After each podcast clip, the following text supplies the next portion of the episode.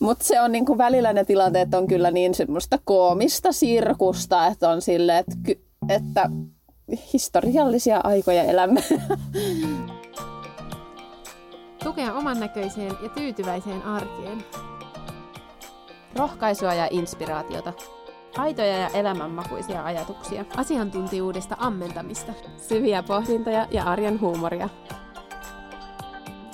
Äityyden parhaita puolia ja haasteita. Tahmeita käsiä, kiristyvää pinnaa ja sydämen pakahtumista.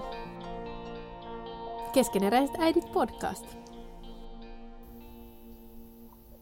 Hei sinulle sinne linjojen toiseen päähän. Mahtavaa, että olet tullut kuuntelemaan taas meitä keskeneräisiä äitejä.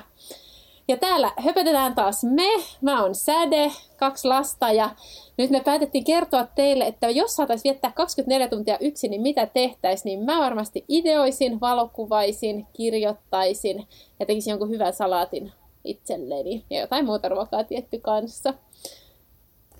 Ai että kuulostaa hyvältä. Joo, moi vaan, mä oon Petra, mä oon kolmen lapsen äiti ja siis mä tekisin varmaan ihan identtisen päivän. mä menisin ehkä lenkille ja mulla olisi mukana kamera, niin mä voisin kuvailla. Ja sitten, tämä on nyt niin kuin ei-korona yhteiskunnassa, niin mä menisin kahvilaan istuskelemaan ja siellä mä vähän kirjoittaisin ja ideoisin ja nauttisin siitä, että saa hetken olla ilman keskeytyksiä. Mm. Ah. Eli aika samalla tavalla. Mm, niinpä.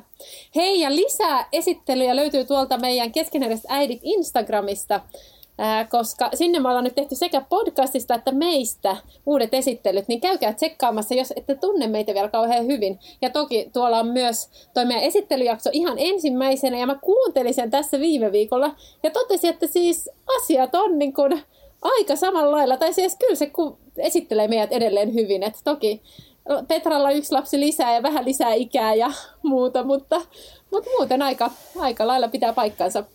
Mitä sä tarkoitat, että mulla on yksi lapsi lisää ja vähän ikää lisää? Entä sulla? Siis molemmilla ikää Onko lisää. Ikä? Joo, mutta siinä oli se, että sä oot aina vähän vanhempi, eli sä oot aina se vanhempi ja viisaampi. Ja nyt sulla on sitten vielä yksi totta. lapsi lisää, eli sä oot niinku silläkin puolella nyt niinku tää matriarkka. Ja se on kyllä totta, että varmaan kun lasten määrä lisääntyy, niin myös se ikääntymisen näkyminen lisääntyy. No joo, Nimimerkillä oikeasti mulla on alkanut tulla harmaita hiuksia, mutta uh. se ei ole meidän tämän päivän puheenaihe. Ei. Tämän päivän puhe, tai tänään jatketaan edelleen miniteemaa järjestys, mistä on jo kaksi jaksoa ollut. Ensimmäinen oli kodijärjestys ja ää, viime viikolla puhuttiin elämänjärjestyksestä. Ja mites Petra, miten viime viikko meni ja inspiroiko tämä meidän jakso johonkin? Joo, täytyy oikein miettiä, että miten tämä viikko nyt sitten on mennyt. Onko mun elämä ollut järjestyksessä? No ainakin mä oon nyt ottanut, siis tämä on ehkä vähän viime jakson teemaan liittyvää, mutta myös ehkä inspiroitumista tästä kauneuskeskiviikosta. Niin mä oon nyt viimeiset kolme päivää, mä oon aamulla heti ensimmäiseksi tehnyt, niin kuin, käynyt aamupesulla ja laittanut oikeasti jotkut vaatteet päälle ja mä oon laittanut jotain muuta päälle. Oikeasti ne... joku vaatteet jotain muuta kuin, kuin ne peruskotikollarit. Että et mä päätin, että no mm, mulla on täällä näitä kivoja vaatteita, ehkä mä voisin mm. käyttää niitä joskus. Ne on silti mukavat, tavallaan kotiin sopivat vaatteet. En ole laittanut häämekkoa päälle, mutta kuitenkin. että se on vähän yhdistelmä molempia. Ja siitä on tullut sellainen olo, että kun on aamulla käynyt heti suihkussa ja laittanut ne vaatteet päälle, vähän ehkä meikannut, niin siitä on tullut sellainen olo, että elämä on aavistuksen elämän järjestyksessä. Nyt jatketaan. Miniteemoja on ollut kodinjärjestys, sitten elämänjärjestys ja nyt on niin kuin mielenjärjestys. Eli vähän niin kuin mielen hyvinvointi, kun kuitenkin korona-ajassa niin kuin mielenkin päälle tulee semmoista stressiä, niin haluttiin ottaa se myös. Eli nyt kun ollaan ehkä, ehkä saatu vähän kotia järjestykseen ja elämää järjestykseen, niin tässä jaksossa me nyt puhutaan siitä, että miten, miten me voidaan tukea mielen hyvinvointia siten, että on sellainen tunne, että hei, että mun mieli ei ole täysin kaauksessa, mun mielikin on jokseenkin järjestyksessä. tässä koronan arjen keskellä. Niin siitä me puhutaan tänään ja, ja siitä päästäänkin hyvin meidän viikko kysymykseen, joka kuuluu tänään näin. Mikä asia on tukenut mielen hyvinvointia korona-aikana? Mikä asia on tukenut mielen hyvinvointia korona-aikana? Onko vastaus A, liikunta, B? Mä just tässä mietin, että no niin, nyt äkkiä pitää keksiä jotain, niin kerro vaan vastausvaihtoehtoja. Nyt Haluatko mä... miljonääriksi? no siis mulla kyllä ulkoilu. Kyllä se niinku, noi, sekä niinku luonnon eloon heräämisen seuraaminen, että se valo, että se liikkuminen siellä ulkona, kyllä se on niin kuin luonto. Luonnossa oleminen on tukenut. Vastaus on oikein. tähän, yhtyy, tähän yhtyy myös viisi miljoonaa muuta suomalaista, jotka on kaikki alkanut nyt ulkoilla tavallista enemmän. Jep. Joo, vastaisin, äh, no mä vastaan näin, että mun mielenterveyskävelyt, mä oon nimennyt ne mielenterveyskävelyiksi ja nämä on niitä kävelylenkkejä, joita mä teen yksin. Tai siis kauheata. Mä aina jotenkin sanon, että mä oon yksin, mutta oikeasti mulla on meidän vauva mukana, mutta se tuntuu melkein kuin olisi yksin, koska ei ole kaikkia muita siitä. Mm. niin me mennään, hän yleensä nukkuu, niin iltaisin hän on kantorepussa ja en nyt joka ilta, mutta useamman kerran viikossa mä lähden käymään kävelyllä illalla ja se kyllä on sellainen, että silloin saan olla ajatusten kanssa, ei tule keskeytyksiä ja on semmoinen olo, että pysyy, pysyy mieliala parempana, kun käy näillä lenkeillä. Kuulostaa kyllä siis aivan, aivan mahtavalta ja itsekin on nyt viime viikkoina lisännyt just iltakävelyitä, iltalenkkiä ja tulee kyllä aina niin hyvä fiilis, kun on, on tehnyt sen. Niinpä, mitäs teillä siellä luurien toisessa päässä. Mikä asia on tukenut sun mielen hyvinvointia nyt korona-aikana? Käy kertomassa meille, että oletko niin kuin me, ja se on ollut liikunta vai onko sulla joku muu juttu. tuolla meidän Instagramissa at keskeneräiset äidit podcast. Siellä on viikkokysymys. Tai itse asiassa viikkokysymys tulee yli huomenna Eli se julkaistaan parin päivän päästä, koska me halutaan reagoida niihin ja sunnuntai on meille molemmille vapaa päivä, niin, niin tota, se ilmestyy sinne, sinne parin päivän päästä. Joo, riippuu milloin kuuntelet, mutta maanantaisin löytyy aina viikkokysymys, niin silloin keskustellaan. Nähdään siis siellä.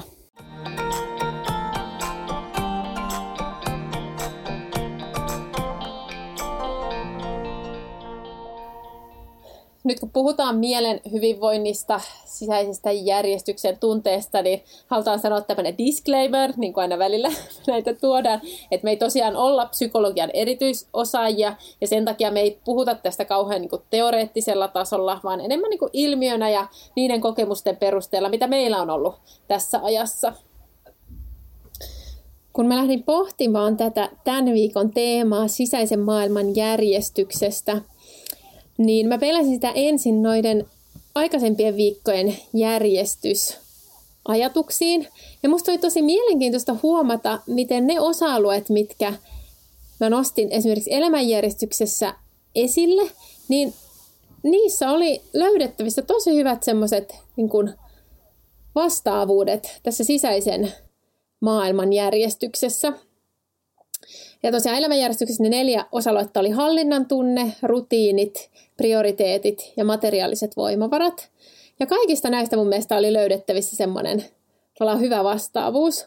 No hallinnan tunne ensinnäkin, niin se, että meillä on tunne, että me pystytään hallita sitä tapaa, millä me reagoidaan asioihin, miten me toimitaan, miten me rakennetaan niin kuin arkea sen, niiden meidän niin kuin, reaktioiden kautta. Niin se oli ensimmäinen. Sitten toisena oli rutiinit.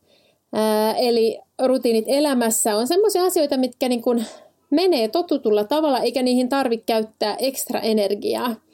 Ja siihen mun mielestä vastaavuus voisi olla tunteiden säätely. Eli meillä on semmoiset tavallaan jo opitut tavat, miten me reagoidaan tilanteisiin, epävarmuuteen, ahdistukseen, kun kinna, pinna menee kireelle. Ja silloin me ei tarvi käyttää niin paljon energiaa siihen, kun jos me ollaan aina vähän niin kuin uuden ja epävarman tilanteen edessä. Kolmantena oli prioriteetit ja samalla tavalla kuin elämässä, niin myös mielessä se, että elää omien arvojen mukaista elämää ja että ne prioriteetit on kunnossa, niin kyllä se tukee sitä sisäistä järjestystä. Ja viimeisenä oli materiaaliset voimavarat elämänjärjestyksessä ja siihen siis henkiset voimavarat olisi musta hyvä vastaavuus. Eli se, että ollaanko me tosi kuormittuneita henkisesti vai että onko meillä niitä voimavaroja, joiden avulla me sitten voidaan tilanteisiin reagoida ja tarvittaessa kun venyttää pinnaakin.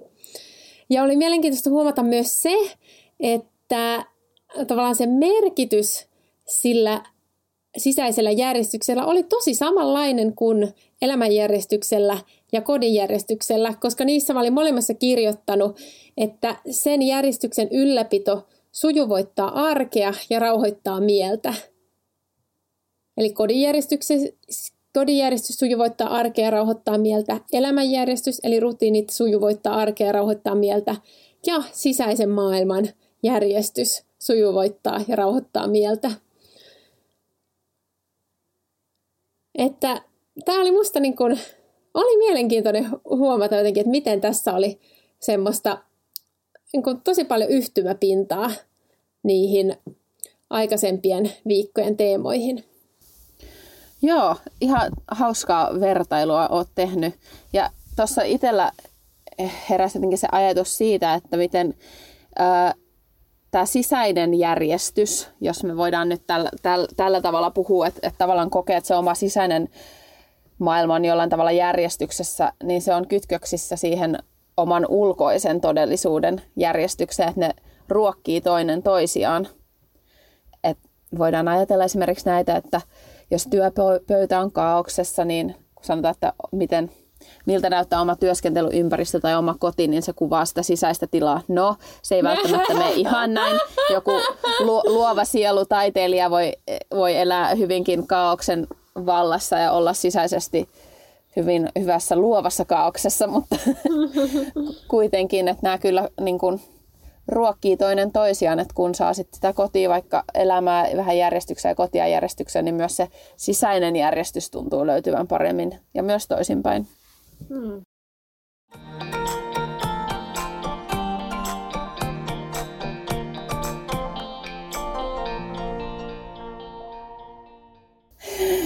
No niin, tässä on take four ainakin t- tätä aloitusta tässä, kun oma mieleni ei ole niin järjestyksessä at the moment, mutta siitä päästäänkin just siihen, mistä nyt puhutaan. Eli mikä tässä ajassa on sellaista, mikä haastaa sitä sisäisen järjestyksen kokemusta. Ehkä siellä on joku muu, joka on kokenut, niin kuin mäkin olen kokenut tässä lähiviikkoina, että välillä tuntuu, että mieli myllertää, ei oikein saa äh, kiinni siellä oman mielen sisällä mistään ja on semmoinen kaoottinen olo. Eli ei tosiaan ole semmoinen, että nyt on kaikki tip-top järjestyksessä tuolla mun pääkopan sisällä niin sanotusti. Niin se nyt on selvää, että meillä on kaikilla ainakin yhteistä tässä hetkessä se, että maailma meidän ympärillä on melko lailla kaoottisessa tilassa. On vaikea ennustaa, ennakoida, mitä tulevat viikot tulee tuomaan ja eletään päivä kerrallaan ja on pelkoja ja tulevaisuus on tuntematon ja näitä kaikki asioita, mitä ollaankin tässä lähiviikkoina keskusteltu myös täällä podcastissa.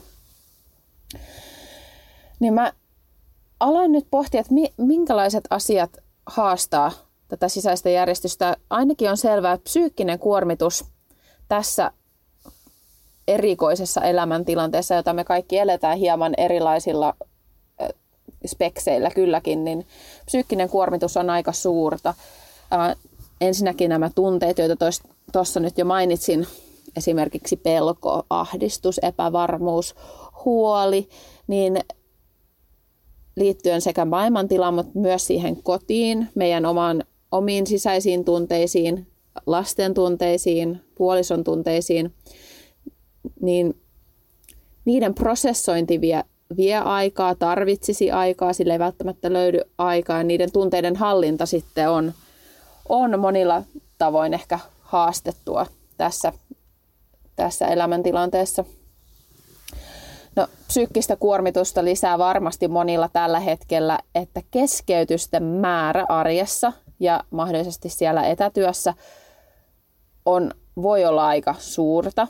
Jos on lapsia kotona, niin varsinkin jos on sen ikäisiä lapsia, että he vaativat sitä hoivaa ja huolenpitoa ja ohjelmointia ja, ja apua, niin oma ajattelu keskeytyy ja tekeminen keskeytyy lukemattomia kertoja päivässä ja se itsessään on aika kuormittavaa.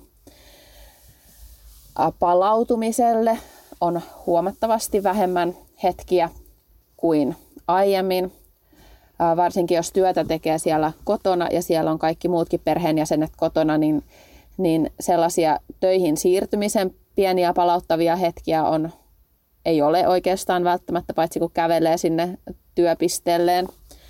Ja sitten kun ei ole tukiverkostoja välttämättä käytettävissä, lastenhoitoapua ja muuta, niin, niin ei ehdi palautua niin kuin aiemmin. Sitten ihan jo kodin äänimaailma voi olla aika kuormittava, kun siellä on monta ihmistä kotona samaan aikaan. Ja, ja kaiken kaikkiaan vanhemmuus on tietyllä tavalla voi olla vaativampaa nyt tässä korona-arjessa ja se kuormittaa mieltä aika paljon. Tällaisia elementtejä tuli nyt ainakin itselle mieleen. Siis joo, tosi hyviä. Ja kun mä noita kuuntelen, niin tulee semmoinen tunne, että ei mikään ihme, että sisälle maailma voi olla vähän niin kuin hakusessa tällä hetkellä, koska tuossa on niin paljon eri elementtejä. Mun mielestä sä oot tosi hyvin poiminut niitä kaikenlaisia tavalla, että, että mitä, mitä me tarvittaisiin sen niin kuin hyvinvoinnin ylläpitämiseksi, mutta sitten kun nyt ne kaikki haastaa kerralla, niin Nää, no ei. Joo, mutta sitten tota, no ainakin niinku, just se, että siitä ulkomaailmasta, että, että kun siihen muuttuvaan tilanteeseen pitää koko ajan reagoida ja miettiä, että no, no miten me suunnitellaan tämä ja miten me niin kuin, ajatellaan tästä asiasta, niin, niin se niin kuin, tavallaan haastaa sitä sisäistäkin, sisäistäkin maailmaa tosi paljon. Ja tuosta tunteiden hallinnasta, niin se on kyllä itseä kanssa puhututtanut paljon tässä. Että on ollut useampi semmoinen tilanne, missä on huomannut, että tavallaan kun on ollut, tavallaan pitänyt sitä pinnaa vähän niin kuin koko ajan, ja sitten kun lapsi tekee jotain tavallaan oikeasti, mistä saa sanoa, niin sitten niin kuin jotenkin ylireagoinen sanoo, koska nyt mulla on ainakin oikeus sanoa siitä, niin nyt niin kuin istut siihen ja niin kuin ei noin saa tehdä. Ja sitten vaikka se itse asia ei välttämättä ole niin iso, niin siinä on, siinä on itselle tuossa pysähtynyt vaikka, että hetkinen, että tämä ei ole niin kuin ihan no, niin kuin normaali tilanne. Ja niin, kuin, niin on ajatellut, että, että, että kyllä tämä täytyy tiedostaa, sanottaa lapsille, hyväksyä. Ja sitten kyllä se on itselle tuonut myös sen, että ehkä haluaa työstää noita tunnepuolen asioitakin vähän enemmän. Joo, mä oon huomannut tässä ajassa sen, että sellainen, no se ehkä ne keskeytykset, mä tällä viikolla itse asiassa on kiinnittänyt huomiota, että mikä mua henkilökohtaisesti tuntuu kuormittavan. No toki meillä on nyt sellainen tilanne, että me, meidän lapset on kaikki, no vanhin on kohta viisivuotias, mutta voidaan vielä sanoa, että kaikki on alle viisivuotiaita ja meidän meidän uusin tulokos on tänään kaksi kuukautta vanha. Jee, niin onnea! Totta kai, kiitos. Niin totta kai mä koko ajan yritän pitää mielessä, että, niin, että meillä ei ole vaan tämä korona-arki, vaan totta kai, että meillä on tämä muu, toinenkin elämänmuutos tässä, että on tullut niin kuin uusi perheenjäsen, että se, se jo itsessään niin kuin on muutosprosessi, vaikka erittäin kivasti on mennyt, mennytkin, mutta että, että ne keskeytykset kuormittaa mua. Ja toisaalta mä en tee työtä kotona, Uh, mutta siitä huolimatta varmasti he, te, jotka olette kotiäiteinä, silti tunnistatte sen, että se, että kaikkea, mitä sä teet siellä kotona, hoidat kotia ja laitat ruokaa tai hoidat yhden lapsen asiaa, niin toinen tulee, että se jatkuva keskeytysten määrä, niin se tuntuu sellaiselta, että jotenkin, että tulee välillä se tunne, että antakaa nyt kaikki mun olla hetken rauhassa. Mä uskon, että tämä on aika universaali tunne vanhemmilla, että tulee niitä tunnetiloja, että, että antakaa mun olla rauhassa, että se tulee niin ja tietenkin kun on pieni lapsi, niin he on vielä kaiken lisäksi niin fyysisesti iholla, niin se on sellainen paikka, missä niin kuin, mikä haastaa itseä.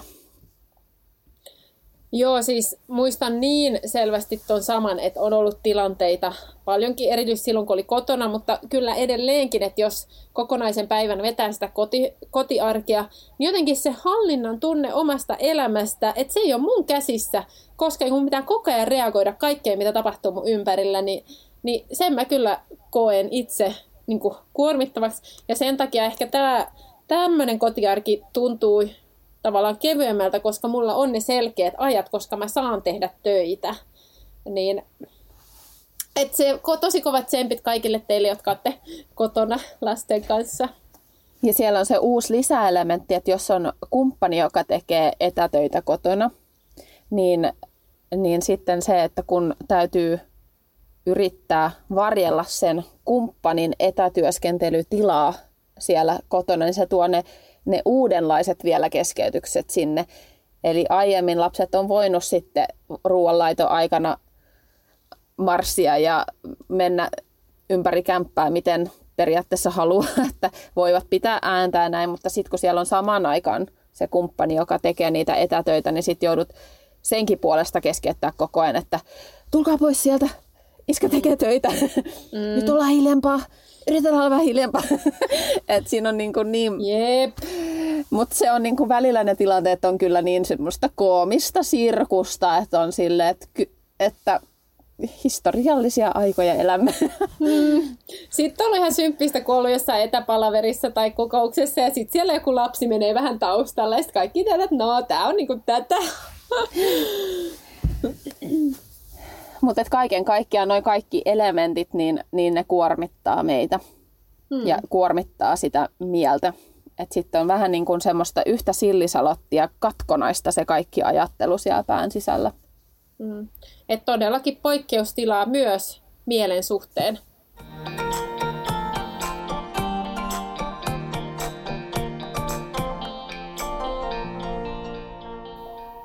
Nyt kun me lähdetään miettimään sitä, että miten me voidaan tukea mielen hyvinvointia, niin siinä yhtenä ihan perustavanlaatuisena asiana on nämä peruselintavat, niin kuin liikunta, hyvä ravinto, uni. Niistä on ihan tutkittu, että, että ne toimii masennusoireiden lievittämiseen, ahdistusoireiden lievittämiseen. Ja toisaalta sitten voi aiheuttaa sitä esimerkiksi niin kuin unihygienian ongelmat. Että siitä niin kuin niin hyvin kuin vaan voi, niin kannattaa pitää huolta. Ja sitten semmoinen kanssa, mitä, mitä tota Petra kanssa aikaisemminkin on puhuttu tästä kierrosta. Petra on nyt vähän ulkona niistä prosesseista, mutta se on ehkä vielä suurempaa hormonimyllyä nyt. Niin, niin tota, kyllä siis tämmöinen ulkoinen stressi, niin kyllä niin kun uskon, että se lisää myös, tai voi lisätä näitä PMS-oireiluja. Että jos on niin semmoinen pahempi, pahemmat päivät päällä, niin sit voi kelata, että hetkinen, että missä tässä mennään. Itse huomasin ainakin tässä vähän aikaa sitten, että, että oli, oli tämmöinen ja sitten tota, sit kun tota, menkat alkoi, niin sitten että jee, me itse asiassa just silloin alettiin podiäänitys, niin oli Petra että jes, jes, jes. Mutta tota, ja pieni vainos väliin, käy kuuntelemaan meidän menkkajakso, jos et ole kuunnella. Siitä, siinä me puhutaan tästä, että miten tämä kierto on ihan merkittävä. On, ja vaikka sen tiedostaminen ei itsessään poista sitä oireilua, että, että voi tulla tällainen aika syväkin dippi siinä omassa mielialassa ja mieli olla maassa ja itsetunto voi tuntua romahtaneen aivan yllättäen ja olla fiilis, että musta ei ole kyllä yhtään mihinkään ikinä varmaan. niin eihän se sen hormonaalisen kierron vaiheen tiedostaminen poista välttämättä sitä oloa, mutta se tiedostaminen helpottaa niin paljon sitä sen olotilan sietämistä ja se antaa sitä toiveikkuutta myös siitä, että, että parempia päiviä on luvassa. Todellakin. Mm. Mutta sen lisäksi, kun puhutaan mielen hyvinvoinnista, niin on mun mielestä tosi tärkeää muistaa se, että ihminen on psykofyysinen kokonaisuus ja meidän keho ja mieli ne on erottamattomasti toisiinsa kytköksissä ja, ja ne vaikuttaa toinen toisiinsa, niin se ei ole välttämättä mielekästä edes eristää nyt, että nyt keskitytään vain mieleen ja, ja sen toimintoihin, vaan ne, ne tukee toinen toisiaan. Sen takia voidaan puhua ihan keho-mielestä. Eli me ei olla keho ja mieli, vaan me ollaan keho-mieli. Ja jos halutaan vaikuttaa myönteisillä tavalla siihen mieleen, mielen hyvinvointiin, niin myös kehoa hoitamalla ja, ja kehon ho- hyvinvointia tukemalla voidaan saada positiivisia vaikutuksia sinne mielialaan ja toisinpäin. Mitä muun muassa meidän kauneus keskiviikko tekee, että pidetään itseämme hyvänä, niin mielen kokemus, tai niin, kuin, niin hyvä olla lisääntyy.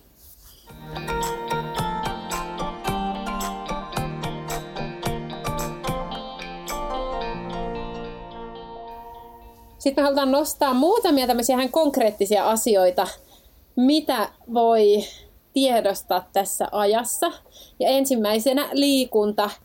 Ja siitä mä uskon, että monilla on se kokemus, että kun stressaantuneena menee liikkumaan, niin se helpottaa.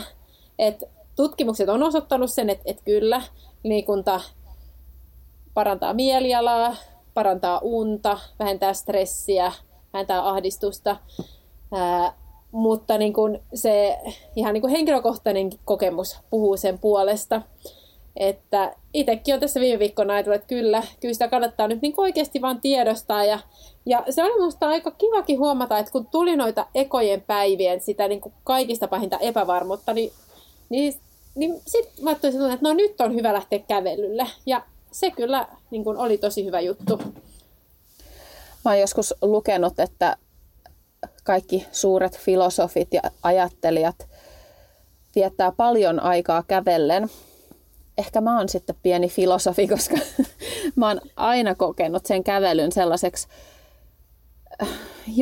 jopa niin kuin meditatiiviseksi se rytmi ja kun kävelee ja varsinkin sitten kun on yksin, että siinä ei ole sitä sosialisointia, että voi ikään kuin kääntyä myös sisäänpäin ja olla omien ajatusten kanssa, niin kävelyn tai hölkkälenkin jälkeen tuntuu, että, että siellä mielen sisällä ajatukset loksahtaa paikoilleen, ää, tunnetilat on niin kuin fyysisesti purettu kehosta, mutta on myös ehkä ehtinyt prosessoida mielen sisällä niitä tunteita.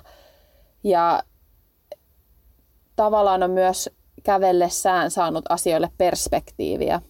Et usein usein, jos on ollut sellainen kaoottinen päivä kotona tai on ollut esimerkiksi riitaa parisuhteessa, niin mulle se kävely laittaa asiat jotenkin perspektiiviin.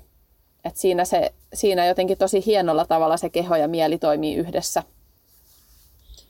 Siis on, on tosi samanlaisia kokemuksia siitä, että kun lähtee kävelemään tai liikkumaan – niin ajatukset kirkastuu ihan eri tavalla. Ja joku idea, mitä sä oot pyöritellyt aikaisemmin ja sitten niinku jättänyt, niin sitten saattaa pompata ihan yhtäkkiä sillä, että hei, tähän tämmöinen juttu. Ja sitten sillä, että hei vau, että mistä tämä edes tuli. Niin mä oon niin kun, monta kertaa sanonut, että me kannattaisi sitä, että kaikki luovien, luovan työn tekijät, niin että niillä kuluisi työn aika, työaikaan se, että välillä käy kävelyllä. Koska kyllä mä uskon, että se edistää sitä niin kuin luovaa ajatustyöskentelyä. Sitten toisena, toisena tällaisena konkreettisena asiana, mitä voi, voi tehdä, tehdä omassa elämässään, on se, että huomaa sen, että järjestyksen ylläpitäminen muualla, kuten siellä kodissa, vaikka omissa, omassa sähköpostissaan tai elämässä... No niin kuin, chances mulla, no eikä? Ei, joo, mä en edes, ei, Let's not even Laittakaa, talk about niin, email. Laita meille personal viestiä, jos sulla on sähköposti tota, järjestyksessä. Joo, mutta kuitenkin, että Hei, näissä jotain mu- vähän realistisempaa nyt. muissa asioissa järjestyksen ylläpitäminen, niin se auttaa ylläpitämään kokemusta sisäisestä järjestyksestä. Ja tähän liittyy nyt just se, mitä mä kuvailin tuossa aiemmin, että esimerkiksi puuhastelu kotona, että sä laitat sun elinympäristöä jollain tavalla järjestykseen. Se voi olla ihan ää, yksi hyllykin, niin, niin se auttaa sua selkiyttämään asioita myös mielessä ja vähentää koettua stressiä. Niin kuin ammattijärjestäjä Laura Holmström on todennut, niin hetki ja hylly kerrallaan, niin sitten tulee hyvä. Kolmantena me nostettaisiin esiin keskeytyksettömät hetket. Kuten nyt oli puhettakin, niin, niin lapsiperhearjessa keskeytysten määrä on yleensä aika korkea ja se, se oikeasti kuormittaa mieltä, vaikka ne keskeytykset voi olla myönteisiä ja positiivisia asioita. Se on ihanaa, jos lapsi tulee näyttämään jonkun piirustuksensa tai, tai olemme kiitollisia siitä, että meillä on niitä lapsia, jotka pyytää apua tilanteisiin tai jes, lapsi teki kakan pottaan ja nyt saan mennä sen pyyhkimään, niin kuitenkin ne kaikki keskeytykset itsessään kuormittaa sitä omaa, omaa mieltä, niin kiinnittäisi huomiota siihen ja niitä keskeytyksiä ei todennäköisesti pysty juuri vähentämään, mutta pystyisikö järjestämään itselleen aikaa siellä arjessa, jossa saisi viettää lyhyitä hetkiä niin, että silloin ei tule keskeytyksiä. Että joko niin, että saa esimerkiksi äh, tehdä niitä kodinaskareita hetken niin, että lapset on, lapset on ulkoilemassa, tai että itse lähtee ulkoilemaan välillä myös ilman muita perheenjäseniä, jotta saisi antaa sellaisen lepohetken omille aivoille ja saisi olla hetken omien ajatusten kanssa ilman keskeytyksiä. Hmm. Joo, tosi hyvä kyllä. että kyllä se vaikuttaa ehdottomasti. Sitten semmoinen viimeinen nelosena, niin on tämmöinen tunteiden prosessointi itselle sopivalla tavalla. Siinä on niin kuin sekä tämmöinen niin kuin hetkellinen taso, eli sanottaa niitä, kirjoittaa niitä, käy liikkumassa, jolloin ne prosessoituu. Myös meditaatio, meditaatiolla voi saada apua siihen, että se kannattaa kannattaa tiedostaa, että sillä on oikeasti merkitystä, että antaa omille tunteilleen tilaa ja käsittelee niitä. Että ennemmin kuin vaan, että tavallaan hukuttaa tunteensa johonkin tekemiseen, niin, niin kyllä uskon, että, että se niin kuin tunteille tilan antaminen on hedelmällistä. Sitten semmoinen ehkä vielä syvemmälle menevä ajatus, mihin mä havahduin tässä kuunnellessani yhtä podcastia, jossa puhuttiin siitä, että miten meidän menneet sukupolvet vaikuttaa meihin ja minkälaisen henkisen perinnön ne on jättänyt meille ja miten me ei välttämättä edes sitä aina tiedosteta. Ää, niin sitten tämä podcastin puhuja sanoi sitä, että hän on miettinyt, että minkälaisen perinnön hän jättää taas eteenpäin. Ja siinä itse tajusin, että niin todellakin, että jos mä jatkan sitä omaa, omia henkisiä kaavoja tai niin kuin tunnereaktioiden kaavoja samalla tavalla käsittelemättä niitä, niin ne jatkuu eteenpäin niissä tulevissa sukupolvissa. Mutta että jos mä itse lähden työstämään niitä ja käsittelemään, niin niiden ei tarvi jatkua samalla tavalla seuraavissa sukupolvissa. Ja se oli jotenkin semmoinen tavallaan aika iso motivaattori siihen, että hei, että mä haluan alkaa tiedostavammin miettimään näitä asioita. Ja siihen ainakin itse on kokenut, että erilaiset tämmöiset niin kuin teokset, kirjat on ollut hyviä. Ja meillä on myös tulossa tulevalla viikolla arvonta tämmöisistä kirjoista yhteistyössä Duodeckimin kanssa. Ja just Duodeckimin kirjoista mulla on, on tosi hyvä kokemus siinä, että niissä on niin kuin, perustuu tutkittuun tietoon ja ammattilaiset niitä kirjoittaa, niin, niin tota, voin kyllä lämpimästi suositella. Ja se on ehkä semmoinen tavallaan helppo tapa lähteä työstämään niitä omia omia prosesseja, että, että siitä niin kuin, ainakin se voi ottaa tiedostamaan niitä ja voi saada semmoisen ponnahduslaudan. Mutta toki se voi ehkä sanoa, että tässä ajassa, jos on tosi kuormittunut, niin sitten jo ehkä se oikea aika mennä niin kuin tosi syvälle, mutta, mutta kyllä sekin voi jo auttaa jonkun verran tunnistaa niitä, että mistä nämä tulee.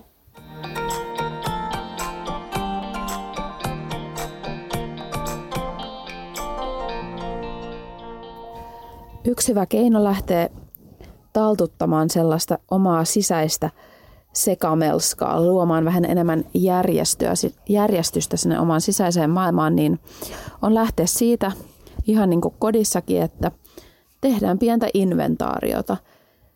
Mitä siellä mielessä oikein myllertää? Mitä tunteita, tunteita mulla siellä risteilee ja rasteilee? Mitkä tunteet on sellaisia, että ne johtuu jostain asiasta, jolla me voidaan oikeasti tehdä jotain. Äh, ja mitkä on sellaisia, mitkä liittyy johonkin, mille me emme voi mitään ja, ja me voidaan niin kuin tietoisesti päästää niistä tunteista irti. Ja sitten jos on joku asia, joku huoli esimerkiksi, johon pystyisi vaikuttamaan, kuten ää, ähm, maksamaton lasku, niin sitten, sitten laittaa niitä asioita itselleen ylös – tällaiset tekemättömät työt, niin ne kyllä rassaa aivoja, jos, jos ne on vaan siellä meidän mielessä, mutta ei missään konkreettisesti kirjattuna ylös. Eli sellaisia tehtäviä, jotka pyörii koko ajan mielessä, niin niitä kannattaa kirjata ylös jonnekin ja sitten miettiä, että milloin tekee mitäkin, laatia ihan suunnitelma sille.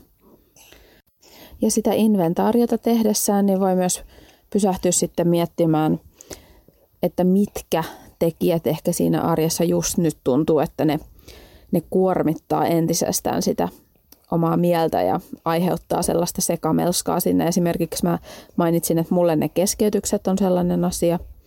Ää, ja Säde puhuu siitä, että, että tunteet ja se tunteiden hallinta on sellainen asia, joka aiheuttaa, aiheuttaa sellaista mielen sisäistä kaaosta, niin, niin lähtee pohtimaan niitä ja, ja sellaisia pieniä ratkaisuja niihin, niihin tilanteisiin. Tai että pieniä lepohetkiä sitten mielelle hetkiä, jolloin se ei sitten kuormittuisi ainakaan lisää. Mutta tällaista pientä inventaariota voi oikeasti tehdä ihan, ihan sen oman sisäisenkin maailman suhteen.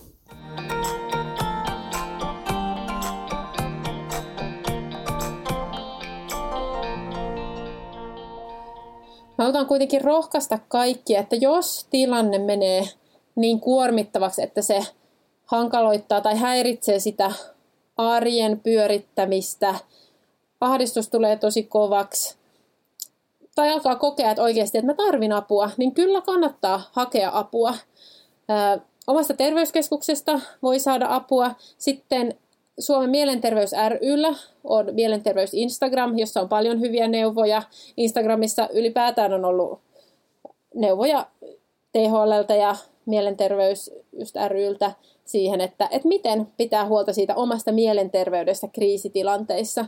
On myös eri, erilaisia psykologien podcasteja, jotka on käsitellyt tätä asiaa, että, että jos kokee oikeasti haasteita tässä, niin ei kannata jäädä yksin, vaan hakea apua.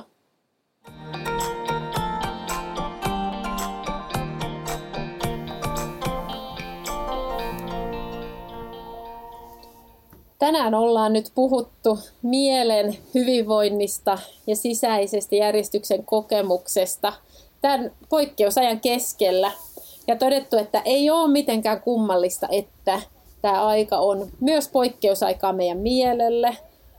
Ja toisaalta meillä on myös mahdollisuuksia vaikuttaa siihen muun muassa liikunnan, kodin järjestyksen, elämänjärjestyksen ylläpitämisellä, hakemalla niitä keskeytyksettömiä hetkiä ja myös prosessoimalla niitä meidän tunteita ja sanottamalla niitä itselle ja muille. Et halutaan tsempata teitä ja ehkä jonkunlaisen semmoisen ajatuksen haluan sanoa, että ehkä jollain tavalla myös onnitella, että hei, että me ollaan pärjätty tähän asti ja selvitty tähän asti. Kaikki on varmasti ollut kovilla joissain kohdissa, kaikki on joutunut tekemään kompromisseja ja olemaan äärirajoilla, mutta, mutta me ollaan päästy tähän asti. Ja kyllä mä uskon, että nyt ainakin ollaan toistaiseksi menossa valosampaan päin, että niin kuin ne suurimmat sopeutumisen prosessit, tavallaan siinä vaiheessa, kun se tuli ihan yllättäen päälle, niin ne me ollaan, niin kuin, ne on jo takana päin. Että eiköhän me tästä selvitä. Kyllä mä uskon, että me selvitään, mutta ehkä niin kuin vielä halusin rohkaista meitä jokaista niin kuin tiedostamaan se, että vaikka se on aika tyypillistä, että me äidit ajatellaan, että jätetään itsemme sinne viimeiseksi, hoidetaan nyt nämä kaikki muut ja tämä koti ja lasten asiat, niin kuitenkin me ollaan meidän oma hyvinvointi ja se, se mielen, mielen hyvinvointi ja meidän sisäinen järjestyksen kokemus – vääjäämättä vaikuttaa niihin muihinkin perheenjäseniin ja, ja myös heidän hyvinvointiin. Niin hyvinvoiva äiti on yksi edellytys hyvinvoivalle perheelle. Niin mietitään, miten me voitaisiin kaavailla sinne arkeen niitä pieniä hetkiä, jolla me saadaan pidetty huolta siitä meidän omasta sisäisestä järjestyksestä, jotta me voidaan hyvin ja meidän ympärillä olevat voi hyvin. Maanantaina tulee sitten vielä meidän se Miikko-kysymys, joka oli, että mikä asia on tukenut mielen hyvinvointia korona-aikana. Käykää hän siihen vastaamassa siellä at keskeneräiset äidit podcast Instagramissa.